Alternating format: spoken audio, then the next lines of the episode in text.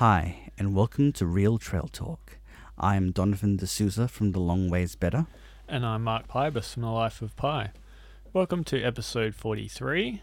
Today we are talking about a single trail, Yes. the Wilman Bilya Trail, which is the newest trail. I'm going to say it's the newest trail we have in WA. Yeah, um, and it was much heralded over the summer Yes. as a world class walking experience. Yes. So located just outside of Collie in Wellington National Park, which is a park that we both enjoy and it has a lot of potential.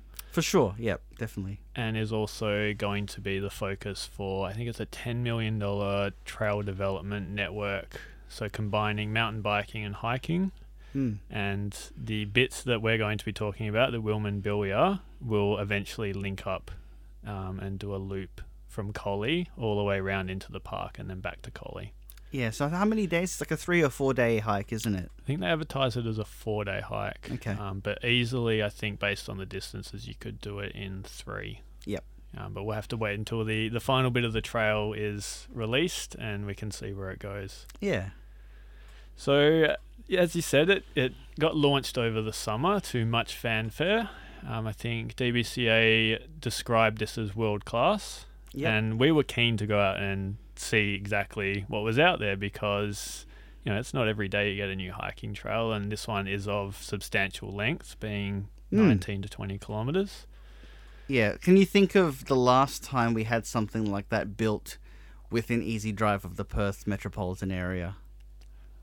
I I would say Eagle View, Which was in the late 90s. the late 90s. So, yeah, we've a long time between substantial trails. Yeah, perhaps even Numbat might um, be a little bit younger than that, but I'm not entirely sure when that was created. But Yeah. that again is private land, so Yep. a government-funded trail of substantial length in WA. I think this would have to be the first one in going on 20 years. Yep. Which is really, really sad when you think about it. Um, WA has some of the greatest landscapes you'll get in Australia, and the fact that they're a bit underdeveloped is a bit sad. Yeah, but I mean, I'm, I guess I'm hoping that some of this $10 million will go some way to giving us more trail development in the state. Yeah, so Collie's kind of like the blueprint that we're looking at at the moment. That maybe other towns will say, "Oh, hey, we might want some trails." Um, and I know a lot of them are doing strategy documents at the moment. Whether they get funding to put that into place is another thing. Mm. And I think it's it's in a way this is there's sort of the writings on the wall in that Collie being a coal town and coal being an industry that's w- whether we like it or not, it's going to eventually be gone. That they've they've looked at how can this town transition to something else, and it's good that there that this level of you know forward planning is going into it. Mm.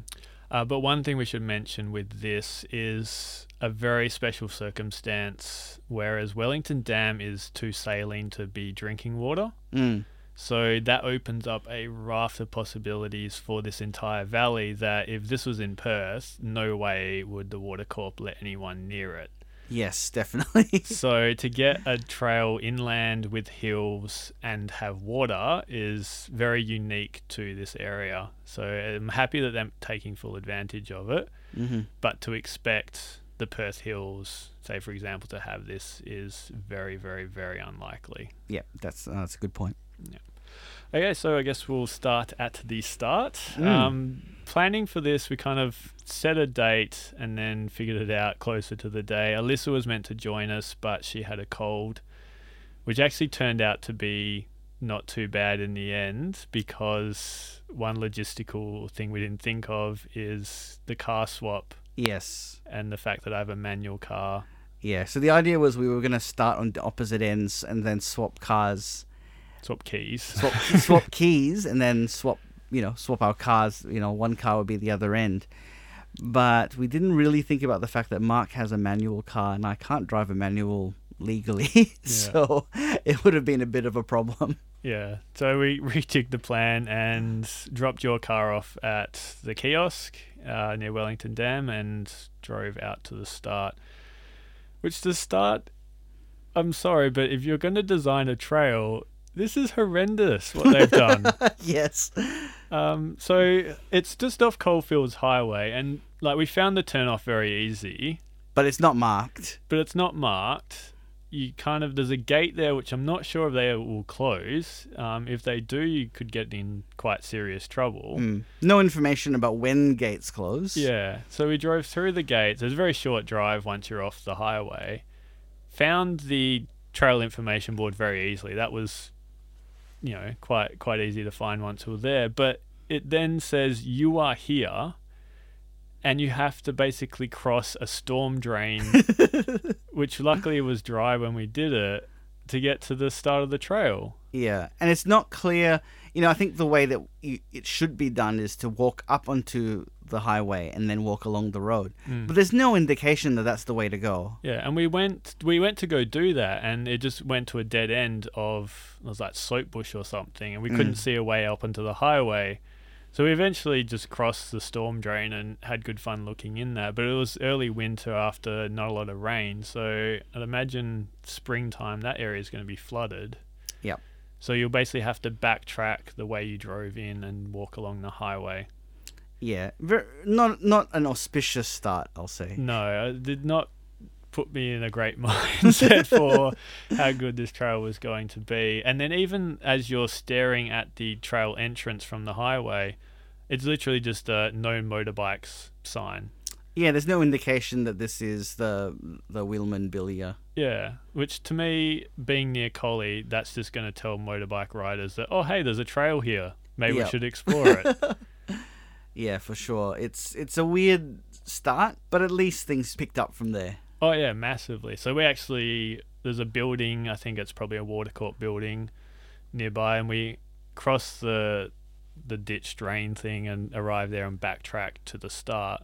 So we knew it was ahead, but it is very very nice, straight off the highway. Yeah, and now I think people who listen to this pod know how I feel about Jarrah Forest.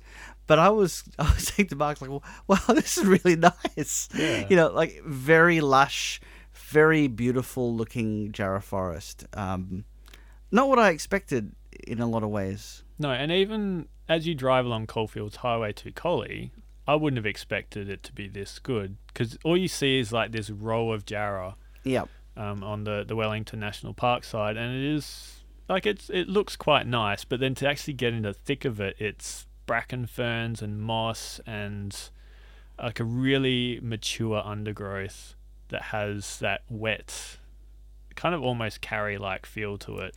Yeah, But you've definitely. got Jarrah forest everywhere. Yeah. And the Jarrah, while, you know, I always complain about the fact that you can see char marks. Yes, there was a little bit of blackened, but it was old black. You know, it, it had recovered quite a lot from a fire that would have been a long time ago.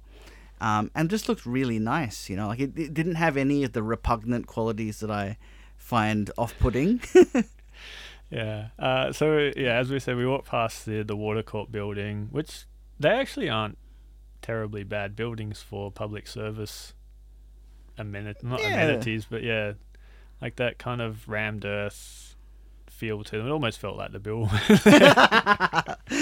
this is the campsite, this is the hut. yeah, straight off the highway. That actually would not be very pleasant to stay. no. Um, but from there, you're on vehicle tracks for the first couple of kilometers. Yeah. which isn't too bad because they're wide and it's mature forest. So again, it feels like karri forest, where sometimes vehicle tracks is the best method to view these kind of forests. And it's not two lane roads, they're quite narrow. Yeah, Um, and they've got these massive solid gates as well to keep the four wheel drives off. yeah, and it's kind of it's almost like the old railway formations where you've got a bank.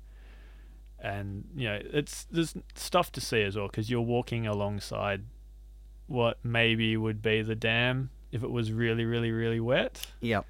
Um, so you've got yeah, you can have all the uh, the trees that have been fallen down and the stumps have been left there, and you can see to the other side, which is where all the black cockatoos were. I was really annoyed at that that we didn't get to Yeah. to experience them firsthand, but it's nice to know that they're still out there. And we saw typical collie, our first burnt out. It wasn't really burnt out; it was just an abandoned car on the other side. Yeah, of course. you, you need to have those. Yeah. Um, but yeah, this track really enjoyable. and really twisty as well. So it never felt like you're on a long vehicle track. Yeah, the and the fact that you, you know, there were bits where it was more open to the left, so you could see the the dam. Times where it was a denser, so you had that that nice sort of feeling of being within the forest. So you know, it's a good level of experience and very enjoyable. Mm. Yeah, great start and leading towards the campsite, which I think is about three k's in, three three and a half k's in, and as you said, there's that big gate to stop cars going in, so that's not going to be a worry. Yeah.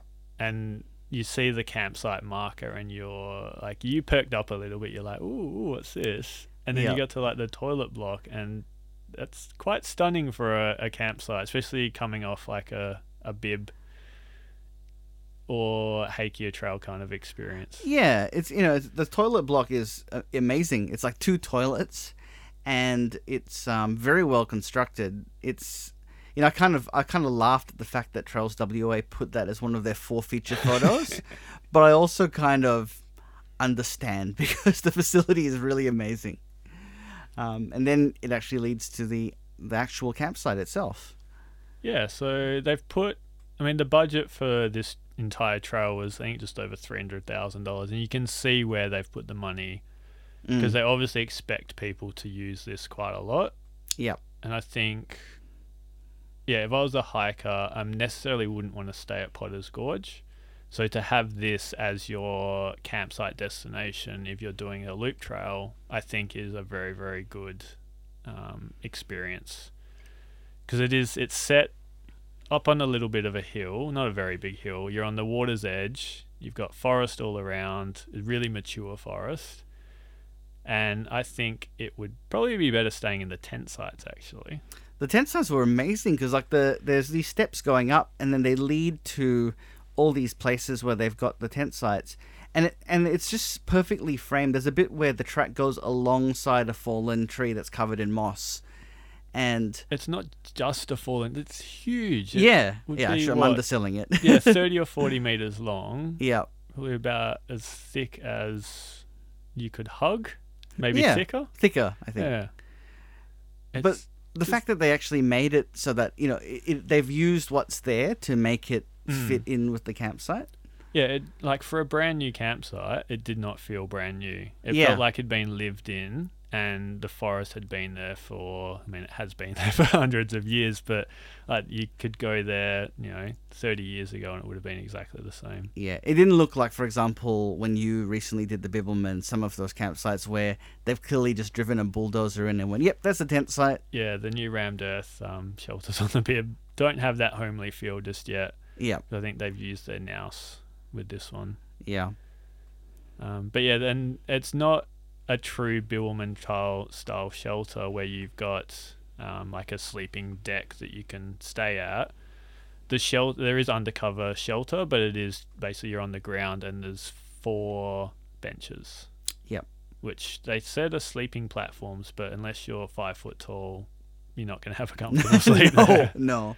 Um, but you know, it's got great views of the the dam. You can, it's got steps down, so you can go down to the water.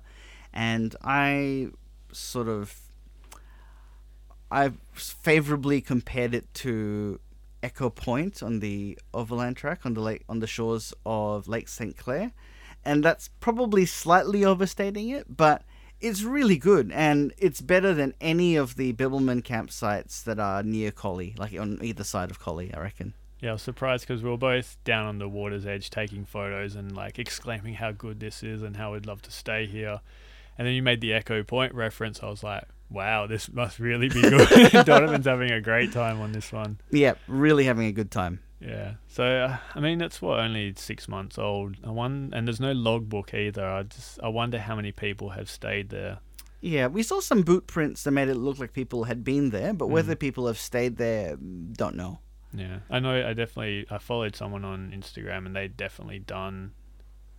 I think they'd done it from the highway and then hooked up with the Bibbulmun Spur that goes Okay, yeah. past Arcadia and Lyall's Mill. So I know someone who's definitely stayed there. Mm. Um, but yeah, I think we should encourage more people, especially if you've got young kids as well, and you just want something different than a Potter's Gorge or a honeymoon pool. Is you park at the highway and it's three and a half k's in. Stay there and then walk back. Yeah, it's highly manageable from that end, I think. Yeah. Mm. And then leaving the campsite, more just fantastic forest as you wind kind of along the, the dam. Yeah. And you kind of get that feeling where you're going away from civilization and kind of into almost like the depths of like a really deep forest, lakey system that you might get in like, I don't know, Scandinavia or something, Yeah. even Canada. But with eucalypts. With Yeah. eucalypts, yeah. And I remember we were saying like, you know, I uh, you said it to me. You said, you know, I can't. Other than the start bit, which was really annoying, like not knowing how to get to the start of the track, you Yeah. said I can't fault this track. No, you can't because it's well signed. Um, they've made the choice of putting the markers on metal poles rather than attaching them to trees, which it kind of lessens the feeling of being away from it all. But again, it's it's very easy to navigate, Yeah. and just the it was the quality forest I was expecting, having done the Jabbich Trail and the Seeker Trail. Oh yeah, yeah. Jabbage is an outstanding trail. just like if I was if people were to ask me I'm looking for really good quality Jarrah, I would send them here and maybe Dwellingup as well. But Dwellingup was affected by the 2015 natural fires, so a lot of that's still recovering. Yeah. Whereas this, like uh, having been before, I was like, yeah, this is really really good quality. Yep. Um, so you're kind of winding round, and then we came to a, an open bit where we could wander down again and right onto the water's edge. So there's not really official side trips you can go on, but it's so close sometimes that you can just head down towards the water and get these really cool views. And we noticed a hill on the other side had a bit of red on it, which was kind of should have been the first warning sign for us Yeah. about what was to come. But we just thought it looked nice. Yeah, I mean, it, it was very picturesque, very striking as a uh, a scene, and especially because the day we went, it was the it was uh, meant to top us up over our average for June for rainfall. Yeah. The forecast I think was 10 to 35 mils, and certainly that night was quite Yeah. intense. Um, so we were kind of umming and ahhing whether to do it, and we decided in the end. But I mean, it was really warm, and I think we even got a sprinkle until maybe ten or eleven k's in. Yep. So at this point, we were quite dry and enjoying it, and it was really moody cloud as well. Yep.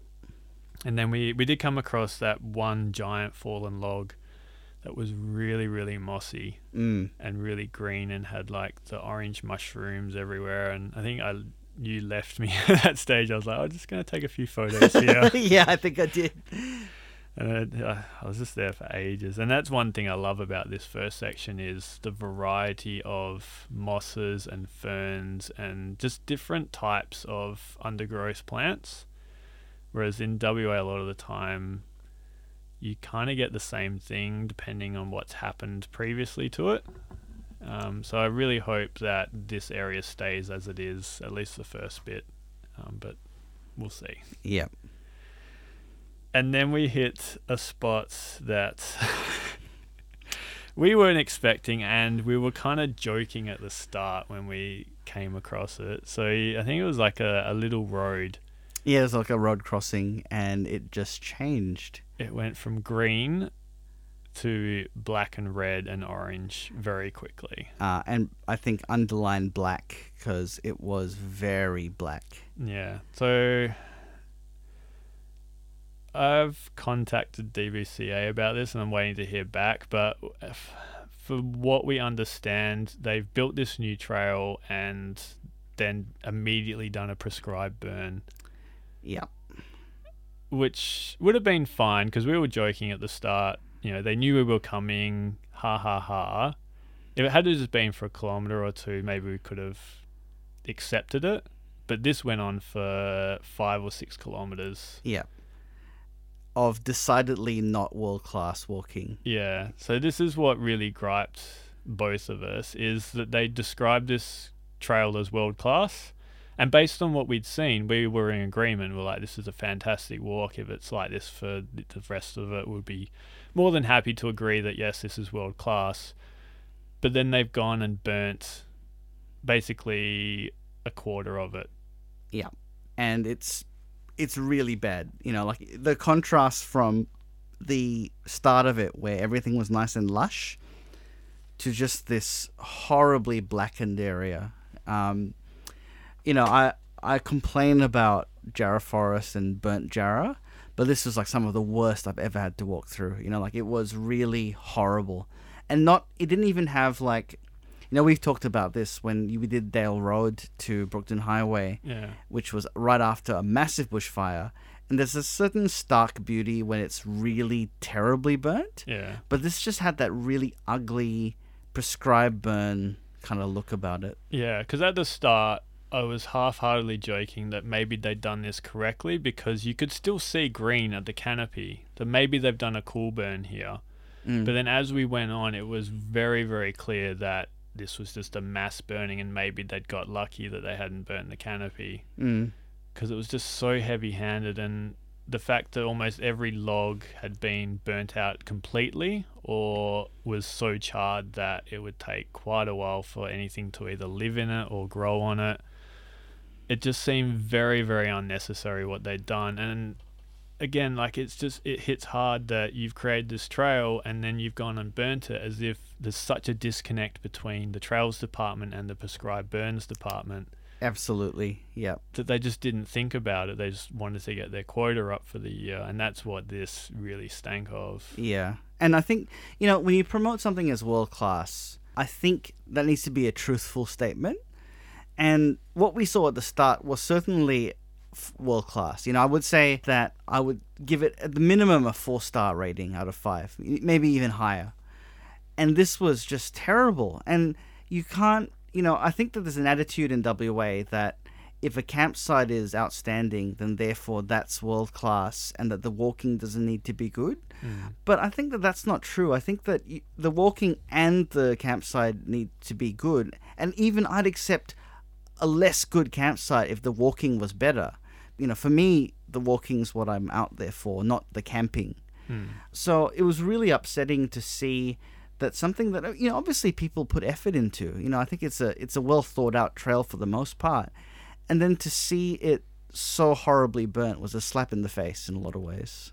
Yeah, and for me, this had come off the back of doing Northcliffe to Walpole, where I was expecting like a really, really nice, like top five Mount Chance campsite, and they'd burnt horribly all around it for no apparent reason other than they thought it would protect the area.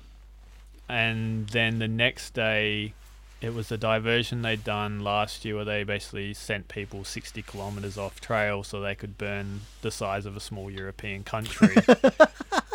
and every single comment in the logbook is, Why are you doing this? It's so far away from civilization, there's no need. And I feel like this is the same case. Mm. Yes, there's a recreation area at Potter's Gorge and Wellington Dam. Collie really isn't terribly close, although there is a lot of forest in between. Mm. But there's a dam right there, and you've got water bombers and water helicopters. Like, if a fire gets out of control there, it's a lot easier to get under control than if it was in the middle of nowhere, not near a water source. And I'm pretty sure the other side of the dam, which is closer to town, doesn't have a walk trail through it. Yeah. So if you're gonna burn, maybe that side's the side to do it on. Exactly, because that's as we're walking through this really burnt section, we noticed the other side was all green and nice, and was just like, why? Like, if you wanted to get your quota up, go do that. Yep. Because at least that was striking to look at from a distance. I mean, it was striking to look at as it is now. But it was just, oh, it was so terribly frustrating after the first kilometer. Yeah, and it was like five. It was over five k's of burnt. Yeah. It was just walk, walk, walk, and yeah, terrible. And the the thing is, for this to become world class again, you're talking minimum ten years of recovery, because it'll now do the epicormic regrowth sprouting. It'll look weird for the next few years. Then maybe the soap bush will come up. That'll that will- get thick Yep. for at least three to five years Yep. and then maybe that'll die down and you'll get some more mature And you're and you're saying that as someone who you're the keeper of the Murray campsite. Yeah. So you know exactly how this this cycle goes through. yeah really nice jarrah forest in a wet area near a water source it's going to be soap bush galore through there and it'll grow quick. And Mm. I mean, they're going to have a tough time, especially if it's not part of the Bibbulmun track where you have volun- maintenance volunteers going through to try and maintain that and get that under control. You might as well lose the track in some places Yeah. unless someone's out there every two to three months. And it won't look world class. no, it'll be, and if it's a wet day, you're going to get soaked because that soap bush will be right in your your clothing, and no matter what you're wearing, you'll get wet. So, Yep. uh, it's just it, it's a shame that they've done it. Yeah. And the question I would have is how long is the cycle for this? And then the other sub question will be is it ever going to be possible to walk this from start to finish without a section that's been recently burnt? Yeah. So I think what you're referring to there is when are they going to burn that first five kilometers? Yeah. Because if they do that, then this trail is completely ruined. Because as we'll talk about later, they've also done some burning at the end, which is just it's madness. Like what they're doing. Yeah. Like why even build the trail if you're then going to ruin it straight away? Yeah. So, I mean, we walked through this for quite a while, and I think we even stopped off. I think at one point where we had lunch, I didn't say it out loud, but I was literally like, I have to get off this burnt trail. I've had enough. And Mm. we wandered down to the water's edge, and I was like, should we just have lunch here? Because it was about 10 kilometers in. So we had something on the stumps and actually found a couple of horseshoes, which was interesting to. s- I'd be maybe from the farm across the lake or the, the dam, but I'm not quite sure how they got there. Yeah. But it was just, and we could see ahead, and we're just like, well, hang on, is that still burnt there? And it was, yeah. um, but it did eventually return. Yeah. I think there's a photo you have of me going, shh, don't say anything. Yeah, I was like, maybe it's gonna get better. You're like, shh, don't. You'll jinx it. Um, and it, once you were back into it, I was just like, such a relief of, like, yes, this is what it should be like. It was back into ferns and like mossy trees that have fallen down, and like I was, I really wonder how long it had been since that had been burnt Yeah. because like to get moss all over some of these logs and when they were burning they've burnt out completely like these thick thick logs they're just like ash piles on the ground which is Mm. habitat for animals and insects and moss and everything else Yeah. it's just yeah it's like the sanitation of the forest it's just going to be jarrah soap bush and then maybe if they don't burn it again some diversity there Yeah. But, you know, the question is when's the next burn through this area? yeah You know, so But anyway, we were really down by this stage. But then once we entered the the forest again, I think we kind of perked up, yeah. um, and it did actually start to to rain a little bit, Yeah. kind of preparing us for what was to come. But then there was like dips and dives, and there was some dolerite that we came across, which was really cool. Yeah. Yeah. There, Um, there was some a little bit near the campsite as well, but you know, bits of dolerite on the track, which is nice. Yeah, and kind of climbing up and down through these like thickish bits of forest, um, a few bridges and streams, which would be quite nice um, Mm. in spring when there's a bit more water. I don't think any of them were flowing while we were there. I think as we got to the end, because it started raining a lot, Yeah, we started seeing water, but to begin with, they were mostly dry. yeah, and that was really cool. And then we came across the pipeline, which is a, a feature of Wellington National Park. Yep. And climbed over the pipeline, and lo and behold, what was there? A sign saying no entry. Yeah, trail closed. yeah. Which, like, why, why on one end and not the other? Yeah. So, Like- you know, we, we walked through what was potentially dangerous Yeah. area, um, and we saw trees falling over. Yeah, lots of widowmakers Yep. over, and they had danger tape occasionally, like where they'd burnt out trees completely, and the roots um, had created massive holes in the trail, and but yeah, no visible sign on the other end where most people are going to start from Yep. to say trail closed. It wasn't. It was a very easy sign to see, so we wouldn't have missed it accidentally. Yeah. And this is like a problem I know from um, the fire. They did some prescribed burns near Dookanelly, and they didn't think about actually where walkers were coming from. So they, when we were there, they put a sign that basically, as you go to Dookanelly, it pointed back towards south, Mm. and that was the only way to go. Even though what they really meant was, oh, if you're heading north, then we want you to go right along the fire line. Yeah. And I think the same thing happened here. They didn't think about, oh, where a walker's going to come from. They just thought, oh, people coming from the dam, we'll put a sign here. Not thinking that people come from the other side as well. Yeah, and I mean, I actually checked yesterday because I was thinking maybe there was a spot where you could check on the national park website to see that the trail was closed, but there's nowhere on the Wellington National Park site to tell you of trail closures. Right. And I, I can't recall anywhere on the DBCA website where there might be a, a section for we're doing prescribed burns here. These trails are closed, like there is on the Bibbulmun track where you get the diversion notices. They do have a notices page. Um, they often have that for Fitzgerald River. Mm. But yeah, you'd think that they would have advertised that, or it would be on Trails WA.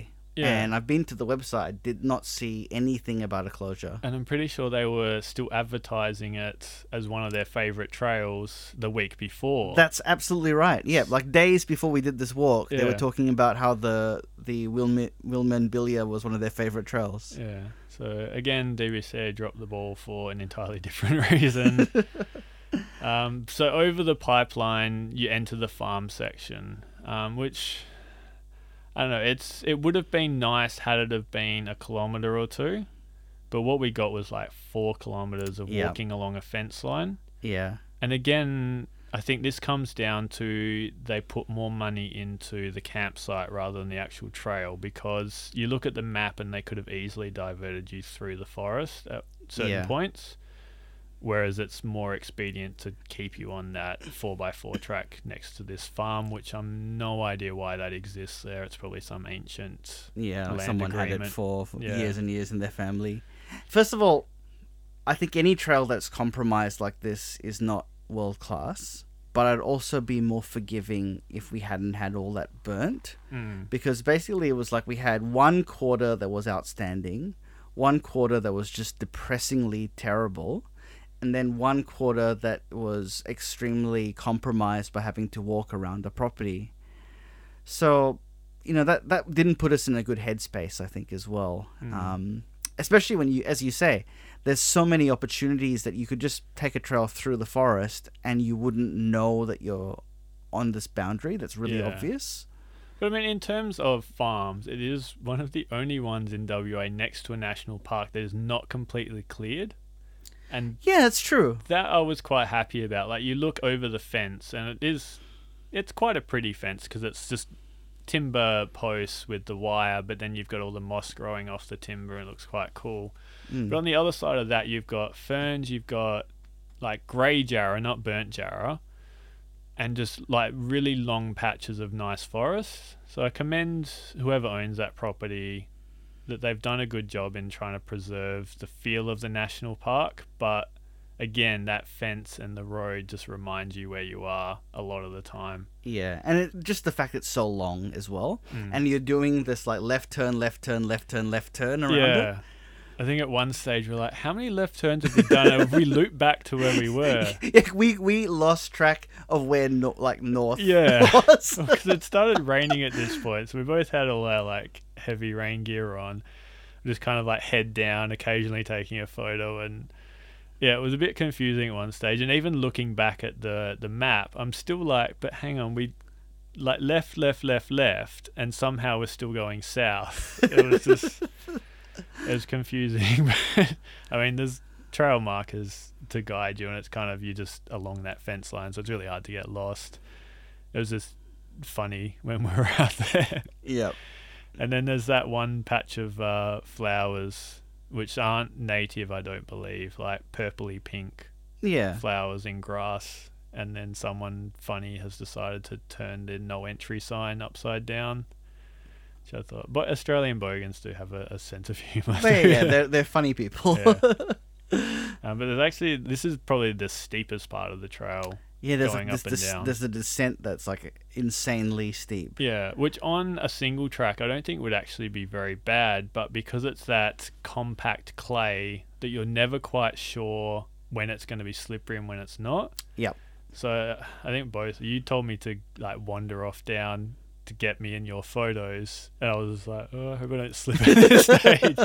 Well, that would have made a good photo. yeah, though, would have. so- I would have subbed in for Alyssa's funny moments. Yeah. Um, but yeah, I mean, in the end, it wasn't too bad. But I remember talking to one guy who'd done it a week before, and he said, yeah, those would have been slippery in the rain. So imagine even in the dry, they were slippery. Mm. But I mean, we not struggled through the section, but we, we made it through and were happy when it ended. Yeah. But then you're still on full drive tracks for that next little section, Yeah. Yeah. which they're not too bad. Like it's it's nice forest through there. Yeah, it's not quite as nice as the start, but it's nowhere near as bad as the burnt bits. Yeah, and a bit of an added bonus because it rained so heavily that like the middle of the full drive track pretty much turned into a stream. Yeah. kind of caught our attention, and we were busy snapping photos and Yeah. trying to keep our lens dry through there.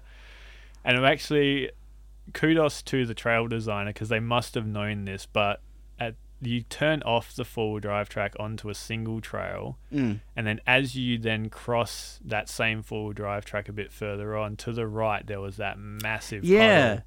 Yeah. So we would have had to walk straight through that. So if you look at the photos thing on on my side at least, which will be out next week, um, yeah, you've got Donovan like poking his walking stick into it. I wanted to see the depth because I always think about the the ones that are near Dookanelly and Alyssa's improbably deep.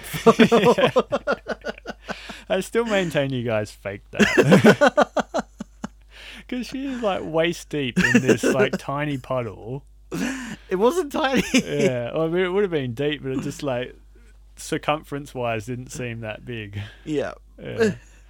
Um, so we had a bit of a joke there. And then from then on, I think it's single trail for a while Yeah. through what I imagine or I think has not recently been burnt, but maybe within the last 10 years, maybe five to 10 years, it's been burnt Yeah. because you come across like a bit of soap bush. But even then, before that, there's some really nice grass trees. I remember the grass trees being Yeah. fantastic in this area. Yeah. I mean, they're a bit charred, but they they're very big. Mm. Um, and that's quite impressive. I think that that was mentioned by Why I Visit Collie, and Yeah. as advertised, it Yeah. was very nice. I think I tried to get one of you underneath to try and get scale. Scale, yeah. so it was at least taller than what you are. So I'm not very tall, so but still, they, they take forever to grow. yeah, that's true. and then we came across that really large fallen tree. Um, and I remember that area being like a, just a, a wow kind of stop in our tracks kind of moment. I mean, you stopped because there was a a fungi mushroom thing growing off Yeah. the tree Yeah, um, to take a photo. I think I took a photo as well. But even further on from that, I think the forest started to mist up a little bit. yeah. It was it was nice. I mean, it, it again, it had a lot of salt bush, but it wasn't hideous. Like I think it it had had enough time to at least transition back to a more normal forest to a Mm. degree. Um, and you know, I remember we were talking about it, and I said, you know, like, yes, I can see a lot of blackened trees here, which is not my favorite, but I still would give this a pass at least. You know, like it was still enjoyable. I think because these ones were thick, and after like a biggish fire, you normally get a lot of really skinny, like whatever tree type is there coming up Mm. from the fire, releasing the seeds and then into the soil and everything. But this one was just, I remember it just being like big, big trees that were burnt, spaced out, but still kind of had a bit of a canopy. Um, I remember further up the hill there was like not scrappier but thinner forest. Mm. I think because we were coming down into a valley, it was misting up and couldn't tell it was rain. But then I think we eventually figured up it was figured out it was mist and fog and Yeah, it was really it was too much for it to just be rain, yeah. Um, which is good because our lenses were pretty foggy, so Oh, it kind of blended in with the scenery. that was the story of the second half of the walk was trying to wipe our lenses and not have rain everywhere and not have them fog up and I remember I was trying to put it back in my rain jacket and I was like no don't not too close to the body because then that'll fog it up and, yeah, and then eventually my uh, my lens cloth got too wet that it just like smudged oil everywhere and you had to wait like 20 seconds for it to clear Yep. so I apologize for the second, or probably the last quarter of my photos are a bit iffy. Yeah, Um, likewise. But I mean, that's the risk you take as a, a hiking blogger. You get the conditions you're given that day. Yep. Um, yeah. And then we kind of we came across that little bridge over the gully, and then we joined up Tom Jones Road. Which I'm starting to wonder whether Tom Jones came out and did a concert at Potter's Gorge to open it or something, because it is the road that leads to Potter's Gorge. Yep. Um, would have been a very nice event to go to. yep. Powerful voice would have, you know, Yeah. rung out through the the valley. Yeah, so coming to the end, and this is the section I'd previously done because it joins up with the Seeker Trail, Mm. and I found out that they'd done a prescribed burn through here recently, and it wasn't as I remember it. So you Um, did it a year and a half before this. Yeah, so right? did it December 2017, and if you go back and you look at my Seeker Trail, you can see this bit coming towards Potter's Gorge was at the end of the hike, and I just remember you couldn't see the pipeline. Like I was trying to get a clearing to be able to take a photo of it, and you couldn't see it. But whereas when we walked through, there's basically no undergrowth, and you could quite easily see it, and it just Mm. lost that kind of isolated feel because you're very close to the road, but you didn't feel that way when I first did it, and this one you did because everything was blackened and regrowth, and Yeah. it just didn't feel as nice.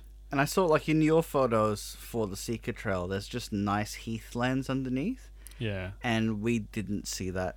no, um, and that's that's what I was expecting when I of this trail is really nice mature um, Jarrah forest. And I mean, what we got in the first five kilometers was amazing. Yeah. and this last section when I did it was a little bit different to that. It was more banksias and yeah, like kind of mature, low um, undergrowth, um, less towards the ferny, lush kind of range, and more just just nice and yeah, had looks like it'd been there for a while. Um, and kind of by then we, it was still raining, and we just didn't really want to like we wanted to get to the end, but at the same time I knew what was coming, and if it was like this, I was just like, no, I'm done. Yeah, I think I, I, I was pretty worn out of of the trail. Like I got to the point where I was just like, let's just finish this, you know. Mm. Um, which is a sad thing because it started out so strongly, Yeah. and by this stage, and especially because you said what you said, and I know from doing the Jabbits Trail how nice the area is when it's left Yeah. to its own devices. So I was, yeah, I was ready to finish. Yeah. I think we got to the turn off for Potter's Gorge. I was like, I'm not even going to bother. yeah, I'll insert a sunny photo of what it looks like on the blog. I don't really care. yeah, I camped there probably two years ago, and it was all right. You know, like, yeah. I enjoy the area. Yeah. Um, but I think having done the trail, like, there's nothing new about that view of the dam. Yeah. Um, you get that all along that first, I don't know, what, 10 kilometers? So I wasn't terribly fussed about going to see it. Yeah, Um, but I guess if you've got your car there or you want to camp there, then it's a good little side trail to do. Yeah. And then the last little bit, rising up the hill. I think the highlight of this section was either the old Bibbulmun track marker with the red woggle, Yep. which indicated the Seeker Trail, or that little patch of granite up the top of the hill. Yeah, those two things were nice. Yeah. Um, certainly seeing the old Bibbulmun red marker was cool because you don't see a lot of those in the wild very often. Mm. Um, and the Seeker Trail has since been reclaimed as a cycling, walking, dual use. Um, and the Bibbulmun doesn't even go through Wellington anymore. Mm. Uh, so except for the Wellington Spur. Yeah. Um, but yeah, it was it was cool to see, and the granite outcrop was a nice feature, Mm. especially after quite featureless burnt forest. Yeah. I mean, I remember doing the Seeker Trail and like the finish to it leading towards the kiosk was like you're following the contours around the hill. I just remember it being a lot nicer. And then granted, when we went through on Saturday, it was um, rainy and we were both wet and it was late afternoon. There wasn't great light, but still, I just, I just had it in the back of my head what it looked like and the fact that it'll take another five to fifteen years for it to get back like that. And the A- fact, And it'll probably be burnt before then. yeah, so. and just like it's so near the facilities. Like, why did they need to do that? It was just again like, why?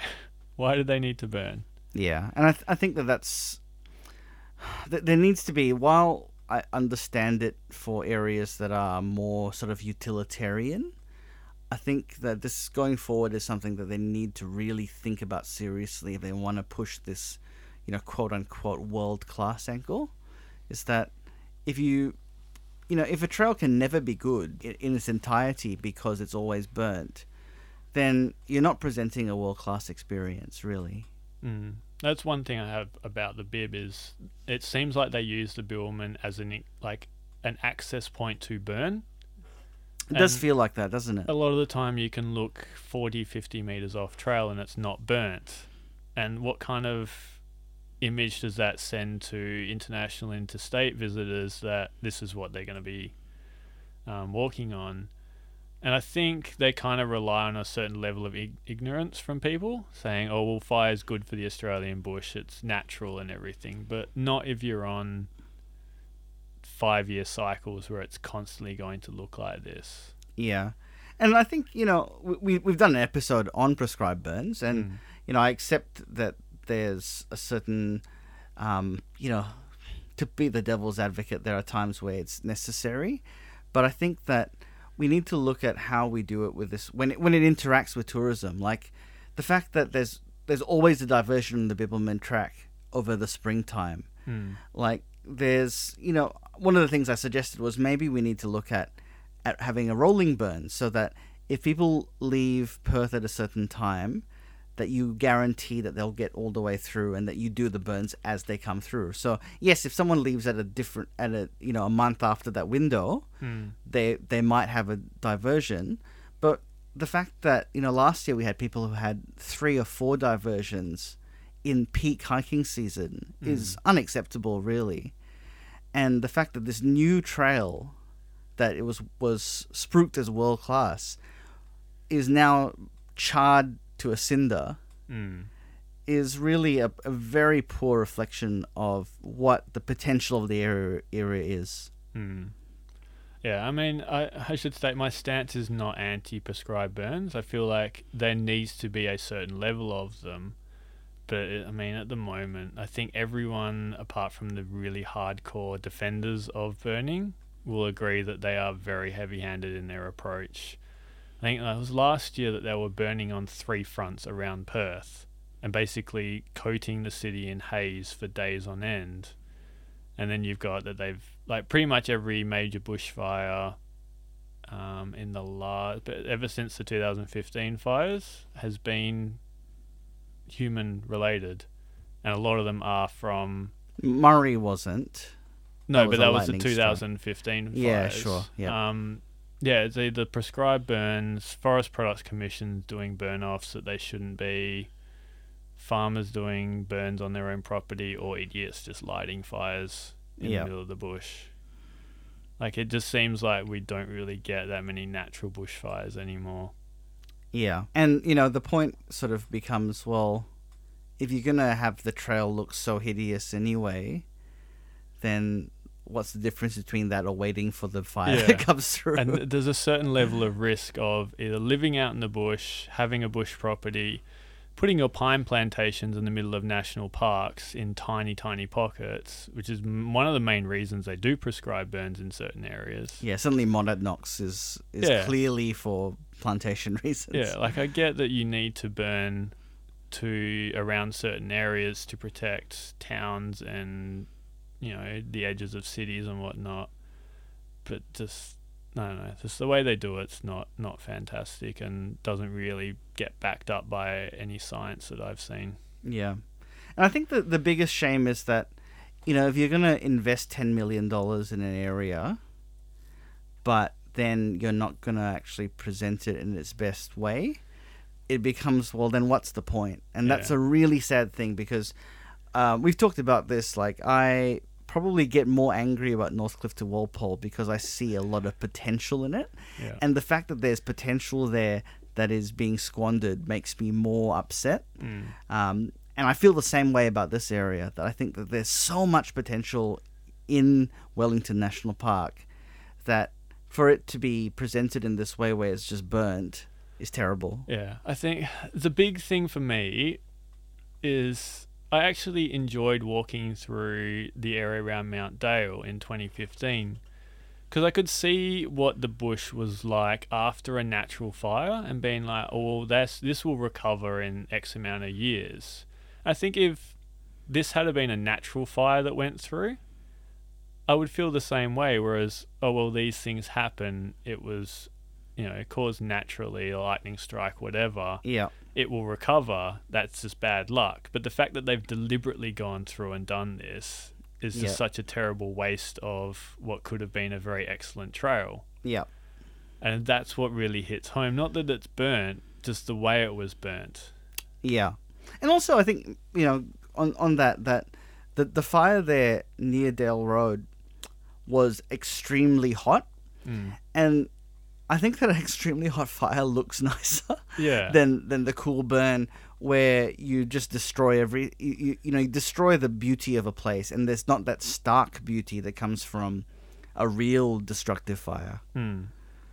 And I'll probably write about this 'cause I haven't actually written up um, the post yet. Like the photos look very striking, and some people may go, "Wow, that looks fantastic with the contrast between red and black and orange and everything." But it's not like if you give me walking through that and walking through the first five kilometers every day of the week, I'm going to be like, I want to walk through that first five kilometers. Absolutely, And that's what Yeah. we could have had.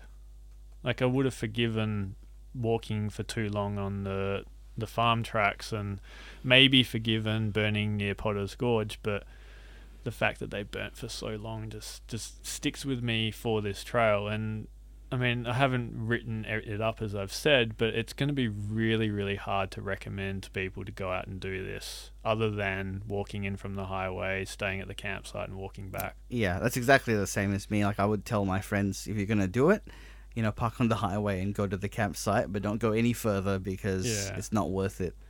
And that brings me to a point: is how many people do you think, if we're not doing this podcast and not doing our posts on the website, would have either heard of this trail or plan to do it in the next year or two?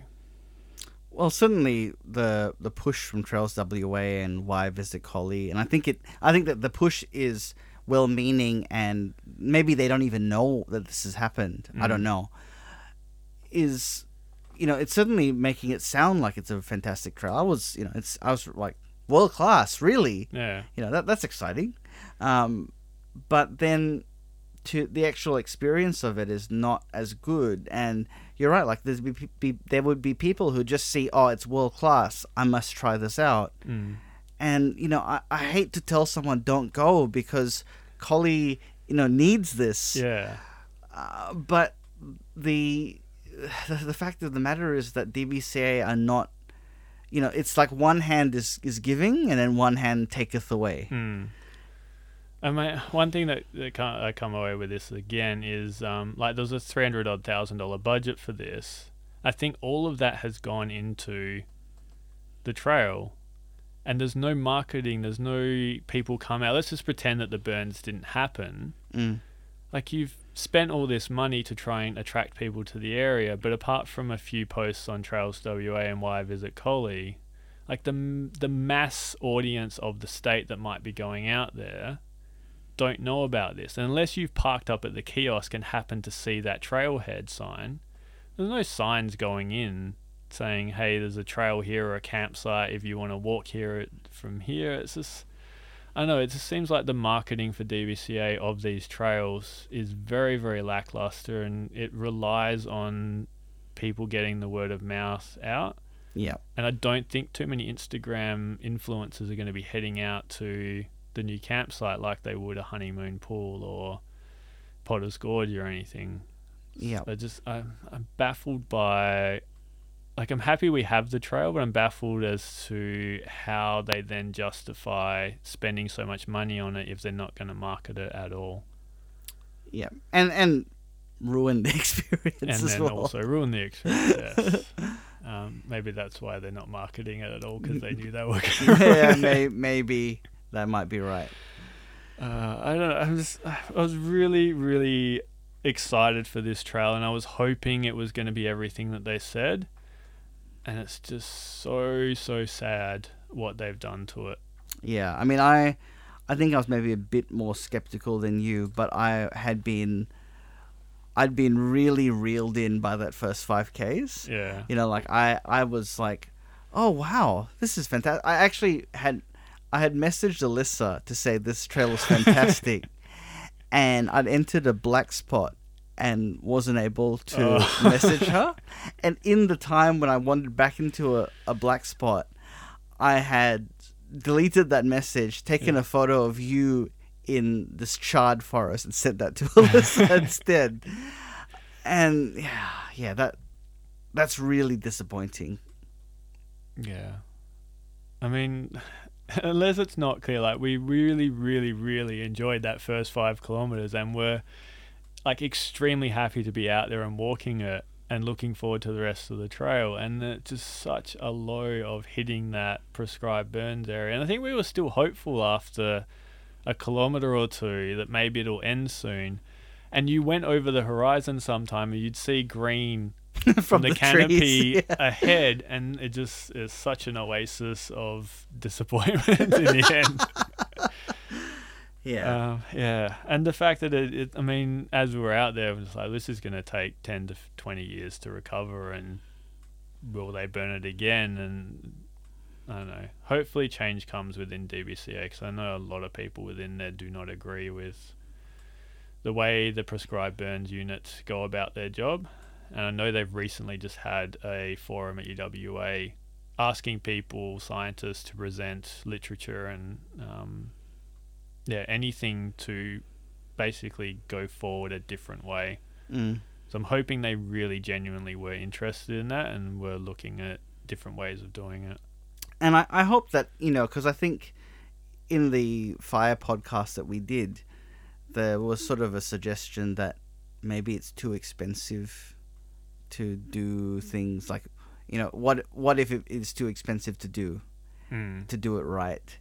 Yeah. Um, and I hope that you know I would rather they spend less on a trail, and maybe spend a bit of money on doing it right, and making the experience better. Yeah. I mean, I had to laugh because at Mount Chance and Woolbales, and I think maybe Long Point, they've erected these like propaganda posters telling you that they've burnt around the shelter and this is for the, the, the forest's good and everything. But then they also mention that native animals do the same job, like quolls and quokkas and everything. Do the job of a prescribed burn by turning over the soil and the leaf Yeah, litter and everything. And I couldn't think, but like you've burnt them all to a crisp though, because you don't do your controlled burns in a very controlled way. Well, not controlled anymore; they're prescribed because they never control them.